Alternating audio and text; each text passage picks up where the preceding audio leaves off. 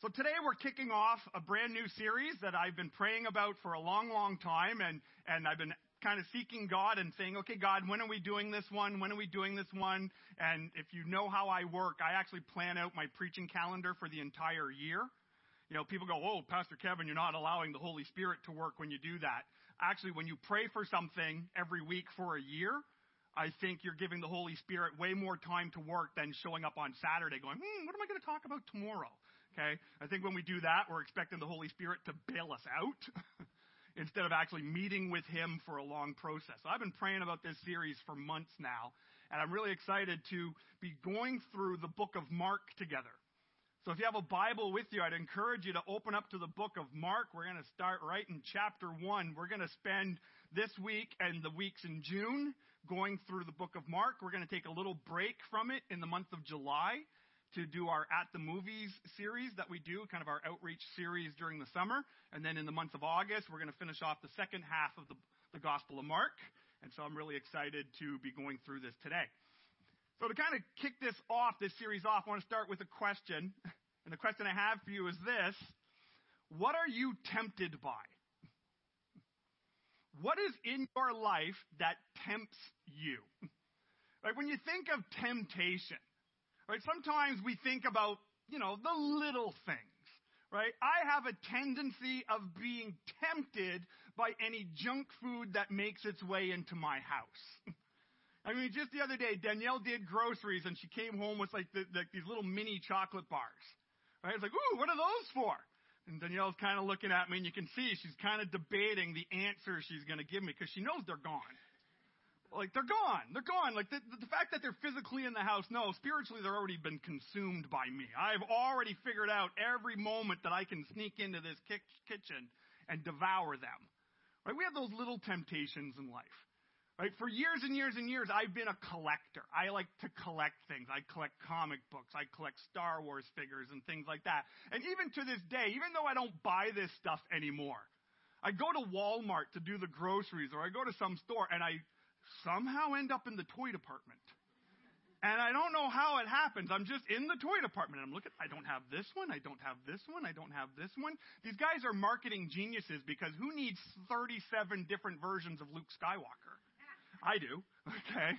And you fight this temptation at 20 bucks a pop, 37 different versions of Luke Skywalker at 20 bucks. Do the math. I may not be paying my mortgage this week if I give in to that temptation. You and I deal with little temptations all the time, but what about sometimes those big temptations that come into life? You know, things like how we handle our money, how we want people to view us, dealing with reputation. What about kind of food, our health? What about gossip? What about sex? All these temptations that can just come into our lives. And every single person in this room, every single person who is watching this online, you deal with temptation. And I can promise that. Because the reason I can promise that is because you are a human being. And every single human being deals with the topic, the issue of temptation. Now, how the world deals with temptation is one thing. But how do we, who say we are followers of Jesus, those of us who say that we believe in the most beautiful name, that the name of Jesus, the name that every knee will bow to, that every tongue will confess as Lord, how do we, as followers of Jesus, deal with the issue of temptation? How do we overcome it? And so that's what I want us to talk about as we kick off this series in the Gospel of Mark. Now, the Gospel of Mark is a great book of the Bible to go through um, because this was written to Gentile Christians. What that means is non Jewish Christians. Most likely Greeks, most likely Romans, people who come from a non Jewish background. And the Apostle Mark, he wrote this to them. He wrote this gospel to them because they were dealing with um, not a very pleasant time in church history. They were dealing with a lot of stress because what had happened in Rome around 64 AD, there was this great fire that destroyed most of the city. And the people kind of rose up against that and they blamed the emperor for causing that fire. Now, the emperor needed to shift the blame because, you know, it's not really good for you as a political leader when the entire city wants to, you know, murder you. And it was very easy for him to shift the blame to these new group of people who gather in the name of some guy and they eat his bread and they drink his blood. Sounds kind of creepy, sounds kind of cult like. And they don't want to follow any of the Roman gods. They don't want to bow down to Caesar. Very easy to blame these people called Christians. And so they turned their attention from blaming Caesar, from blaming the emperor on this, and began to persecute Christians. Very difficult time to be a follower of Jesus. Dealing with persecution, dealing with the government that's against you, dealing with people who are against you. So Mark wrote this to encourage these Christians who are dealing with a culture who doesn't like them. It's believed that the Gospel of Mark is the first written gospel that Christians have written to non Jewish people, so people who may not fully understand the law, may not fully understand the, the promises, the prophecies of a Messiah to come, but written to men, women, boys, and girls who are dealing with a culture that's against them, to show them beyond a shadow of a doubt that Jesus is Lord. And that Jesus overcomes all other forces in the world. and you can worship him, you can follow him, and you can serve him with confidence. And so this is what excites me about getting into this series of the Gospel of Mark is that we do live in a culture today that's not the most Christian friendly. Where there's a lot of confusion on what we believe. But one of the things that we are called to live out is to be the hands and feet of Jesus. So I think this gospel, as we go through it, will speak to all of us and my hope is that it will change us. That we don't teach the Bible just for teaching's sake. We teach the Bible to let it go into our hearts and to our souls and to make us different. So as we go through the Gospel of Mark, my hope is that we'll, you know, as the hands and feet of Jesus, when we see Jesus do something, we'll do it. When we see Jesus teach something, we'll teach it. When we see Jesus loving someone, we'll love someone. Exactly the way he calls us to. So let's kind of dive in here to Mark chapter 1. And we see kind of Mark's gospel is a little bit different than some of the other ones. He doesn't go into the birth narrative. He doesn't kind of have like the Christmas story or anything like that. He kind of just jumps right in. Talks about John the Baptist. John the Baptist is this guy. He's kind of this crazy guy wearing camel fur and eating bugs. And religious people don't like him. Religious people don't like prophets. Prophets is the guy who's out in the wilderness saying, repent, repent, repent. We don't like prophets. We don't like someone looking at our life and saying to turn from the way you're living. It's like, who are you to tell me how to live? I can do whatever I want. Right? So prophets weren't very popular. So here you got this John the Baptist guy. And people are going, well, is this guy the Messiah? Is this this promised king? And people are like, no, not the guy. And then we see the baptism. Jesus shows up to John the Baptist. John baptizes him. And then starting in verse 12 is what I want to focus on this morning in chapter 1, verse 12. It says this At once the Spirit sent him out into the wilderness. And he was in the wilderness 40 days, being tempted by Satan. He was with the wild animals, and angels attended him. Now, if you've been going to church for a, a, while now, you would have heard the story of the temptation of Jesus. It's a very popular story, and it's popular because it's in all, uh, it's in three out of the four different gospels. It's in Matthew's gospel, it's in Mark's gospel, it's in Luke's gospel. Now, Mark's gospel is the shortest version of it. Two verses. He doesn't go into any of the details about it. He doesn't give any of the details of what Jesus was going through, the battle he was having with Satan. It just says this that the Spirit, the Holy Spirit of God, led him into this temptation. And he was in a place of wilderness and a place where the wild animals lived. And just those two words, wilderness and wild animals, gives this picture of desolation, of despair. It's not like he was dealing with his temptations in the temple or dealing with temptation, being attacked by Satan in the height of his carpentry career. He wasn't being attacked by Satan at, during one of his great sermons. It's in this wilderness, the barren land, being alone, where there's no provision, and where there are wild animals. Wild animals are also living in a barren land where there's no provision. So if you find yourself in the wilderness, the wild animals now see you as provision. Your lunch. when we're in the wilderness, the animals come, the attacks come, the despair comes, the loneliness comes. And Jesus was in that place for 40 days. And all we know from these two verses that Jesus overcame all the attacks of Satan in this moment. So, how do we overcome the temptations of our lives? Because the same is true today. Right? The same spirit that leads Jesus, the same spirit that empowers Jesus, that spirit leads us, and that spirit empowers us. So when we deal with the temptations of this world, the temptations of this culture, whether they're the little ones to kind of steal that chocolate, or they're the big ones to be dishonest in work or dishonest in our relationships or live in a way that we know is not the way God would have us live, how do we overcome these? Well, to do that, I want to actually jump into Luke's gospel. Because Luke kind of gives us a lot more detail about this temptation that Jesus went through in the wilderness. So if you want to just jump there, you can jump into Luke. It's Luke chapter 4 that we're going to look at. And I want you to see in Luke chapter 4 what's really happening here because this is so key to understand.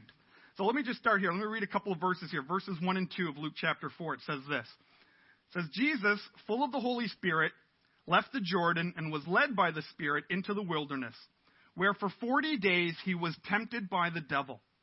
He ate nothing during those days, and at the end of them, he was hungry. Now, this is, just want to stop here for a second. For 40 days, he was tempted. This is the way Luke records the temptation of Jesus. Now, what we're going to see is we're going to see three temptations. And the tendency for us is to read these temptations and go, wow, that doesn't really sound so bad. There's three. I can handle three. Not a big deal. But here it says he was tempted for 40 days by the devil. The temptation is relentless. It's relentless. It's relentless. It's daily. It's constant. It's not ending. We only have the account of three. But I think what Luke is reminding us in the beginning of these verses is what we read about in Hebrews chapter 2. Right, Hebrew chapter 2, talking about Jesus, says that Jesus was tempted in every single way that you and I are tempted. Jesus was tempted in every single way that you and I have been tempted, yet Jesus overcame. So we only see three here, and maybe these three aren't your three. But I want you to know beyond a shadow of a doubt that the big idea that we're going to look at is just as true for you as it is for me, whether these are your three or not.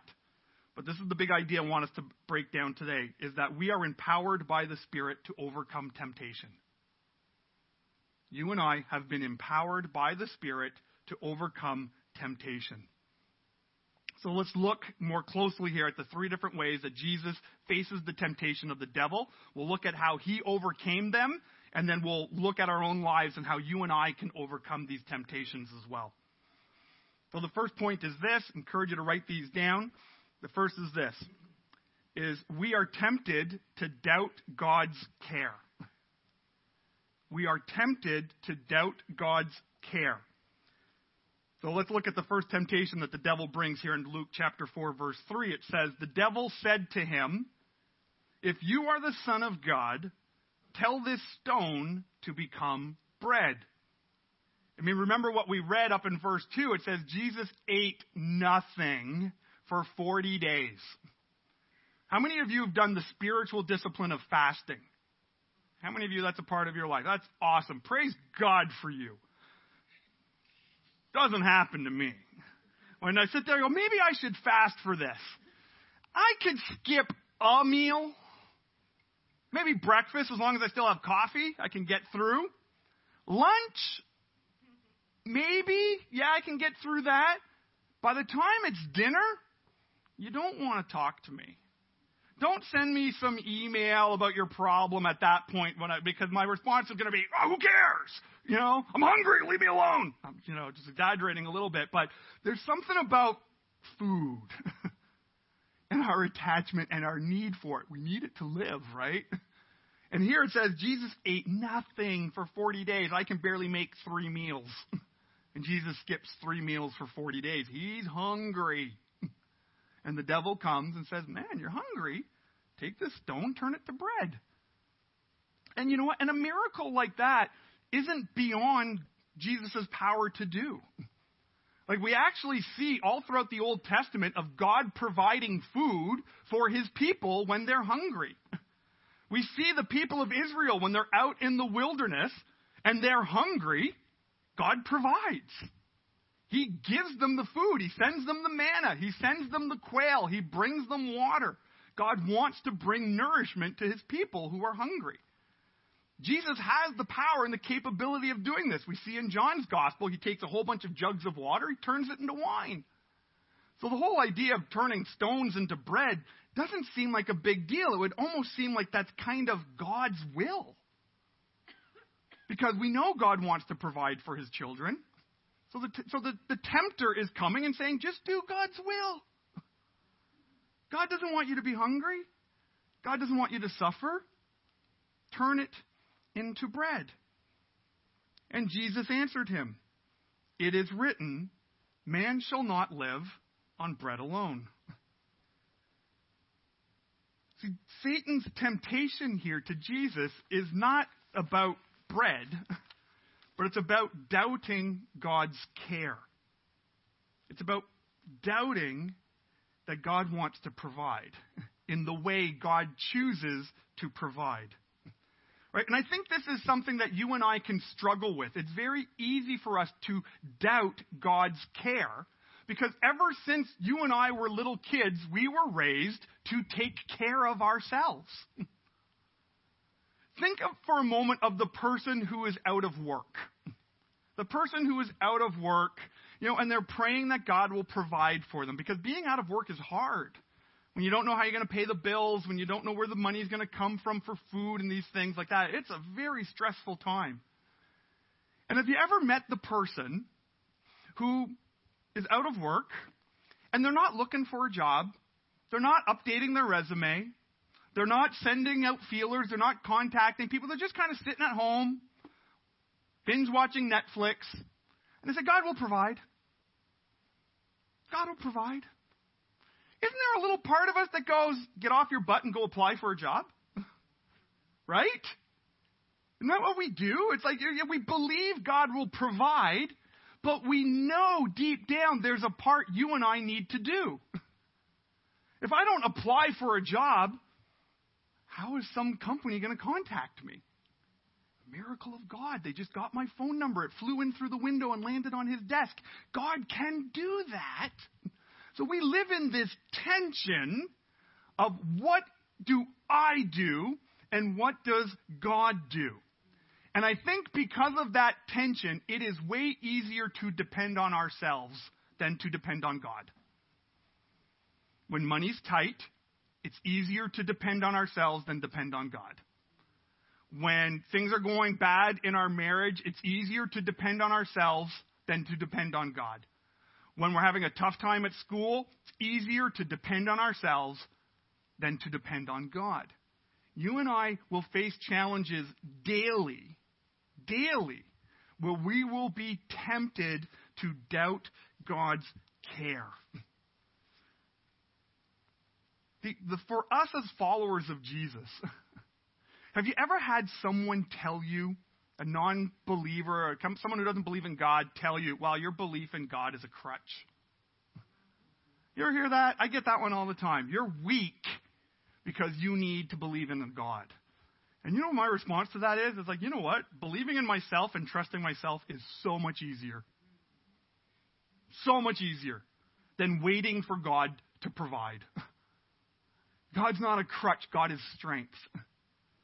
God is not weakness, God is holiness. God is not, it's not like I'm leaning on Him. I, it's, much, it's much more difficult for me to trust Him than it is to just believe that I can take care of this myself.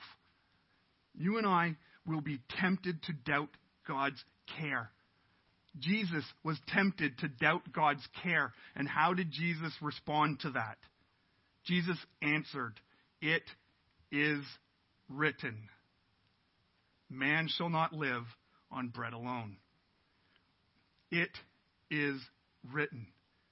See, Jesus, who we learn is the Word of God, knows the Word of God, recites the Word of God, lives and breathes the Word of God. And he can overcome this temptation to doubt God's care by going back to the Word of God. That it is written, I don't need bread because there's a greater life out there. So that's how Jesus overcomes this. He overcomes this with the Word of God, the power of the Word of God, in the context of the Word of God, in truth. He allows this to guide him. So that's the first temptation. So you and I are tempted to doubt God's care. The second way that we see Jesus tempted here is we are tempted to abandon loyalty to God.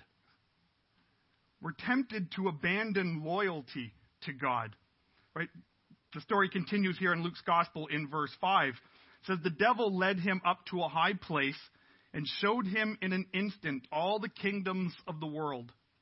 And he said to him, I will give you all of their authority and splendor. It has been given to me, and I can give it to anyone I want to. If you worship me, it will all be yours. In our fallen world right now, the devil has reign. He has dominion. Now, God is all supreme, God is all sovereign, but in the sinfulness of the world that we're in, the devil and his agents have control. And the devil tempts Jesus to abandon loyalty to God and just worship me. I can give you this authority right now. See, and that's an interesting temptation because Jesus knows he has come. Jesus knows that one day he will be on the throne of God. Jesus knows that one day every knee will bow, every tongue will confess that he's Lord. He's there to fulfill God's glory. So why not just do it right now?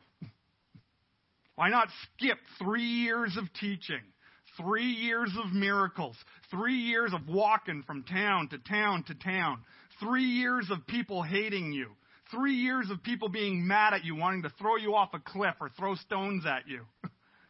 What about skipping the betrayal of a friend?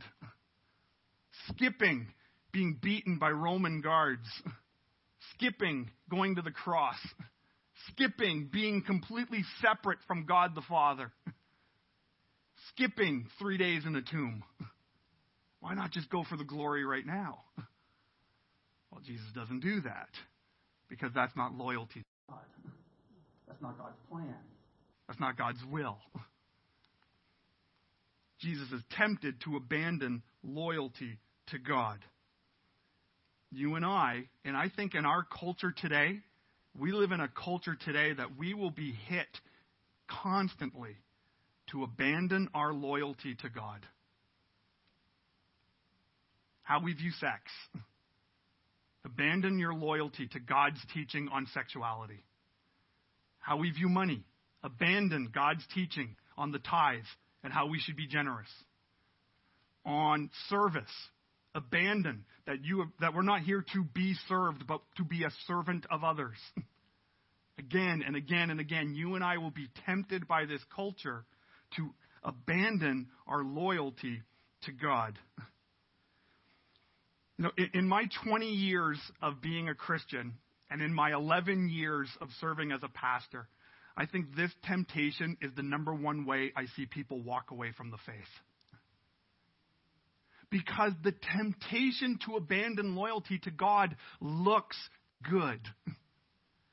If, if the lies of the enemy were drink this glass, drink this glass of broken glass, no one would do that. That's silly. But abandoning the ways of God for something else that looks better. Well, if I just do this, maybe I'll get more money. If I just do this, I could sleep with him. If I just did this, whatever. The lie looks better. And the more we fall into that temptation, the easier it is to abandon our loyalty to God. And I have seen so many people walk away from the faith, not because they don't love Jesus, but the temptation to abandon loyalty to God was just so much greater. So, how did Jesus overcome this temptation? Jesus answers the devil in verse 8. Jesus answered, It is written. Worship the Lord your God and serve him only. Worship the Lord. Worship the Lord. Worship the Lord. Serve him only. Jesus knows that there is only one who is worthy of our worship. Jesus knows that there is only one who is worthy of our service and that is the Lord God Almighty, maker of heaven and earth. We worship Him, we serve Him. We don't serve money. Jesus later teaches you can't have two masters. We don't serve reputation. We don't serve power. We serve the Lord. We don't, and, and worship, when Jesus is talking about worship here, he's not just talking about what we do on Sunday. He's not just talking about the singing. This version of worship is the adoration, how you and I adore things in our lives. What do you and I love more than God? What do we worship more than God? I had someone once uh, with my Star Wars club that I'm a part of, and you know, if you see the pictures on Facebook, I got all my costumes that I like to wear, and I love going out and playing with kids dressed as a stormtrooper and all that. And I had someone came up to me and said, "I I believe you have an idol in your life." Went, okay, cool. Let's talk. Bring coffee if you want to have that conversation. That's the way you'll get into the door. But I'm always open to be spoken into in my life. I think you have an idol in your life. I'm, okay, cool. Let's talk about it. I think that's an idol. If the Lord called you to sell it, would you? Yeah the Lord called you to give it away, would you? Yeah, it's plastic. it's like it's a piece of plastic. But we have to be mindful. And I had to think about it. Would I? Would I? Yeah, but look at all the good stuff I get to do with this plastic. Look at all the good stuff I get to do with. Oh, if I just had a 60 inch TV, look at the Bible studies I could lead at my house. That'd be awesome. What if I just had this? If I got this better car, then I could drive people around for ministry needs. if I had a bigger house, then maybe I could let a missionary come over for dinner. right? We just have to be mindful. Do we allow temptation to abandon our loyalty to God? Because Jesus said, worship the Lord your God and serve him. And then the final temptation that we see Jesus deal with is that you and I are tempted to demand from God. We are tempted to demand from God. The final temptation here in Luke's account says, uh, here down in verse 9, it says, Jesus answered, It is written, Worship the Lord your God and serve him only. The devil led him to Jerusalem oh, sorry, the devil led him to Jerusalem, had him stand on the highest point in the temple. If you are the Son of God, he said, throw yourself down from here. For it is written, He will command His angels concerning you to guard you carefully. They will lift you up in their hands so that you will not strike your foot against a stone. I love, I hate saying this, but the devil's brilliant here. This is brilliant. It's, let's start throwing some scripture back. If Jesus is going to throw scripture at the devil, let's the devil start throwing some scripture back at Jesus. Let's have a theological throwdown on what these Bible verses mean. Let's put your arm on the table and let's arm wrestle. Boom! Got this one right. right? So the devil throws scripture back at Jesus, seeing if he could twist it, change the context of it. Now, if Jesus were to jump off a wall, jump off a cliff, before fulfilling God's plan for him, would God have saved him? That's a great theological question to ask. And I thank God we don't have to answer it. Because Jesus didn't make demands of God. Jesus knew what the Father's will was for his life. And the Father's will was not to jump off a cliff. Jumping off a cliff is basically saying to God, I'm going to do something really stupid, and I want you to bail me out. because he knew that this is not God's plan for him. Temptation is basically putting God in a position where you better show me, God, that you're true. You better show me, God, that you're all powerful. You better show me, God, that you're loving. You better show me. You better prove it. It's us making demands of God. You and I will be tempted to make demands of God. I had a buddy of mine a number of years ago who was going through a divorce. And, I know in marriage and in divorce, it's messy and it's complicated. And I'm the last guy to say it's black and white. I believe every case has to be looked at and prayed about and walk with people through it. But this guy, I can honestly say, was getting divorced for the dumbest reason I had ever heard. And I can't share it, but just trust me on it. It was dumb. It was pigheadedness. It was stubbornness on both. It was the dumbest reason I'd ever seen a family break up for. And his response to it was, if God wants to save my marriage, he'll stop me.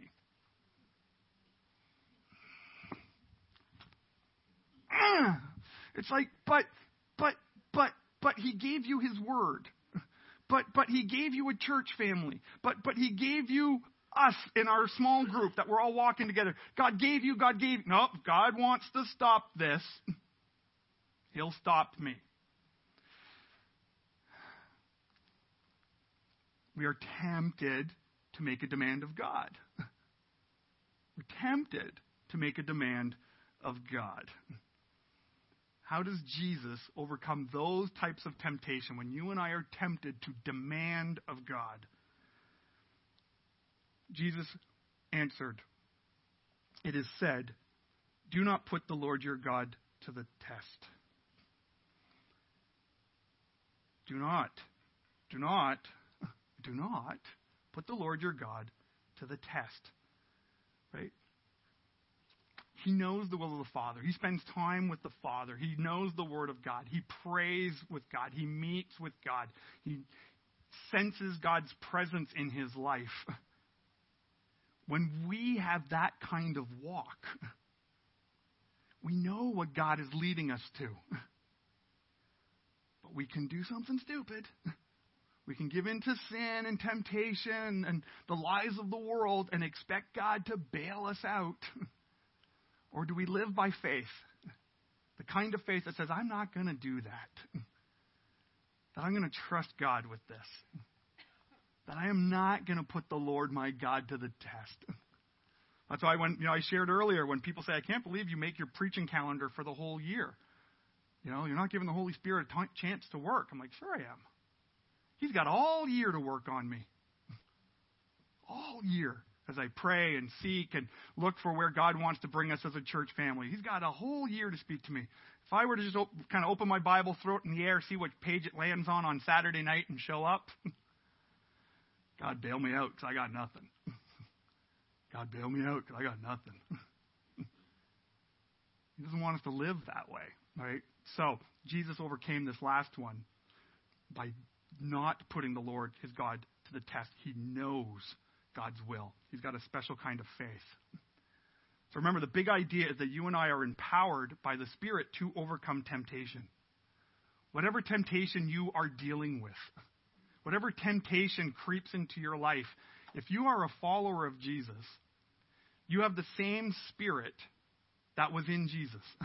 You have the same Spirit that led Jesus. I love how um, this finishes here. It says, When the devil had finished all of his tempting, he left him until an opportune time. It doesn't mean the temptations go away. But Jesus overcame, and the devil waits for the next time. But then we overcome again.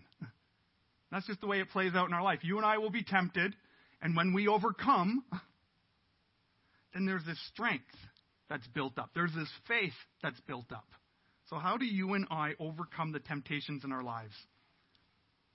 Three applications to help us overcome temptation. The first, and I'm going to ask them as questions so that you can answer this question for yourself. The first question is this How's your Bible reading? How's your Bible reading? I know this is kind of just that Christian pat answer that we give all the time. Hey, you're reading your Bible. You're reading your Bible. And it's one of those things that we all say as followers of Jesus. Oh, yeah, yeah, I really want to read my Bible more. How many of you have said that? I'm going to read my Bible more. And how many of you have not done it when you said it? there's, there's something about it. I think the devil is perfectly designing our lives to keep us out of the Word of God. I do. I do. I think our busyness, our, we're so busy, then we're so tired. I tried to implement this thing. I actually have it in my calendar that I'm going to get up at 5 a.m. every morning to read my Bible. Still in my calendar.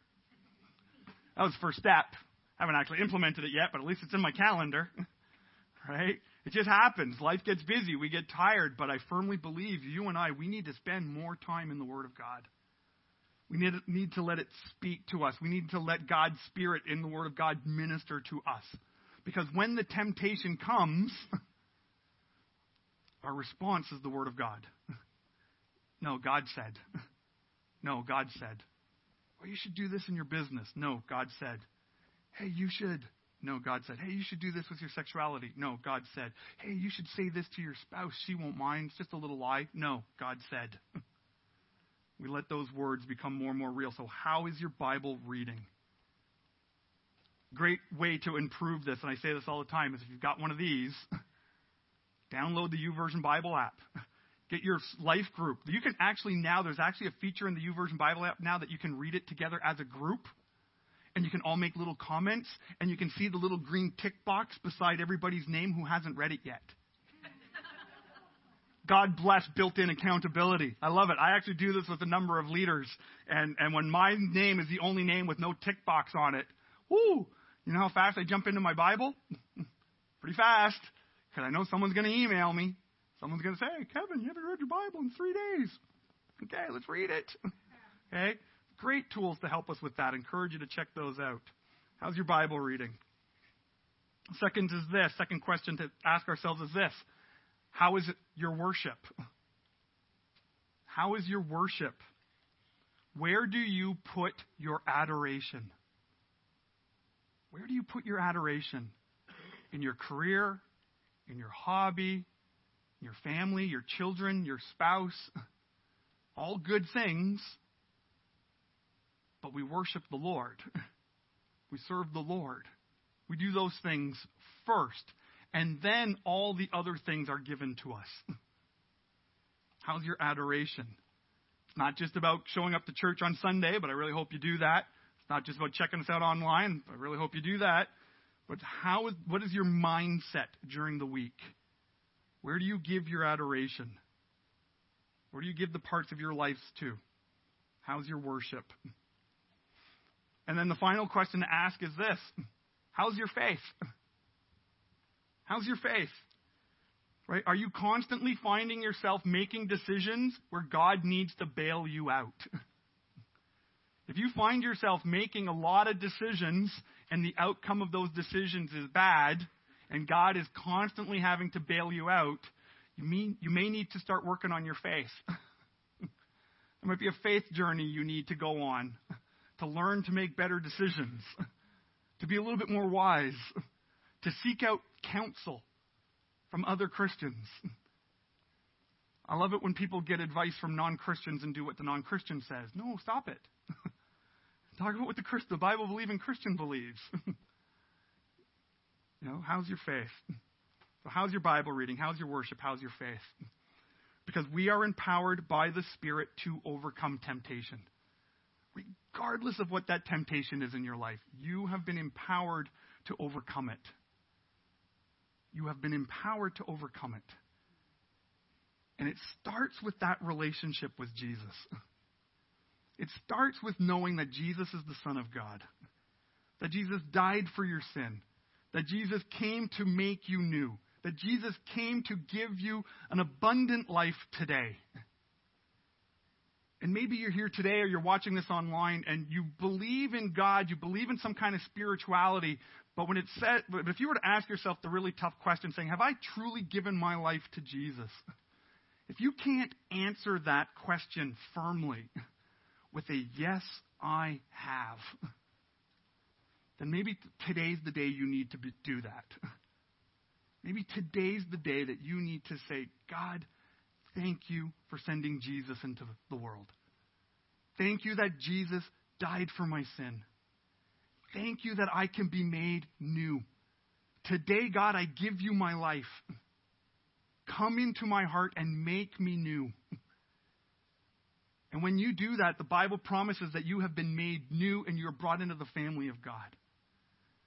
And then part of our journey as the family of God is to be into the Word of God, is to be worshiping God, is to be serving God, is to be growing our faith so that we can overcome the temptation of the world. And the beauty of it, when we overcome those temptations, it's not just for our joy, but it's so that we can be a blessing to the world. When you overcome, God uses you to bless others and help them overcome. And it continues and it continues and it continues. So, what temptation are you dealing with? And are you willing to let the Spirit of God empower you to overcome it? That's the beautiful name that we serve. Let's pray. Father God, we praise you in this place today. We are grateful that we can lift up the name of Jesus, the name that is above every other name. It's easy in our culture today to be spiritual. It's easy to be religious.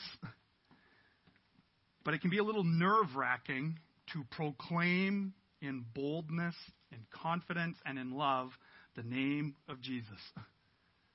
So, Father, for this series, for every day, for every part of our lives, we want to be men, women, boys, and girls who are not ashamed of the most beautiful name. The name that has saved us from our sin the name that has made us new, the name of Jesus.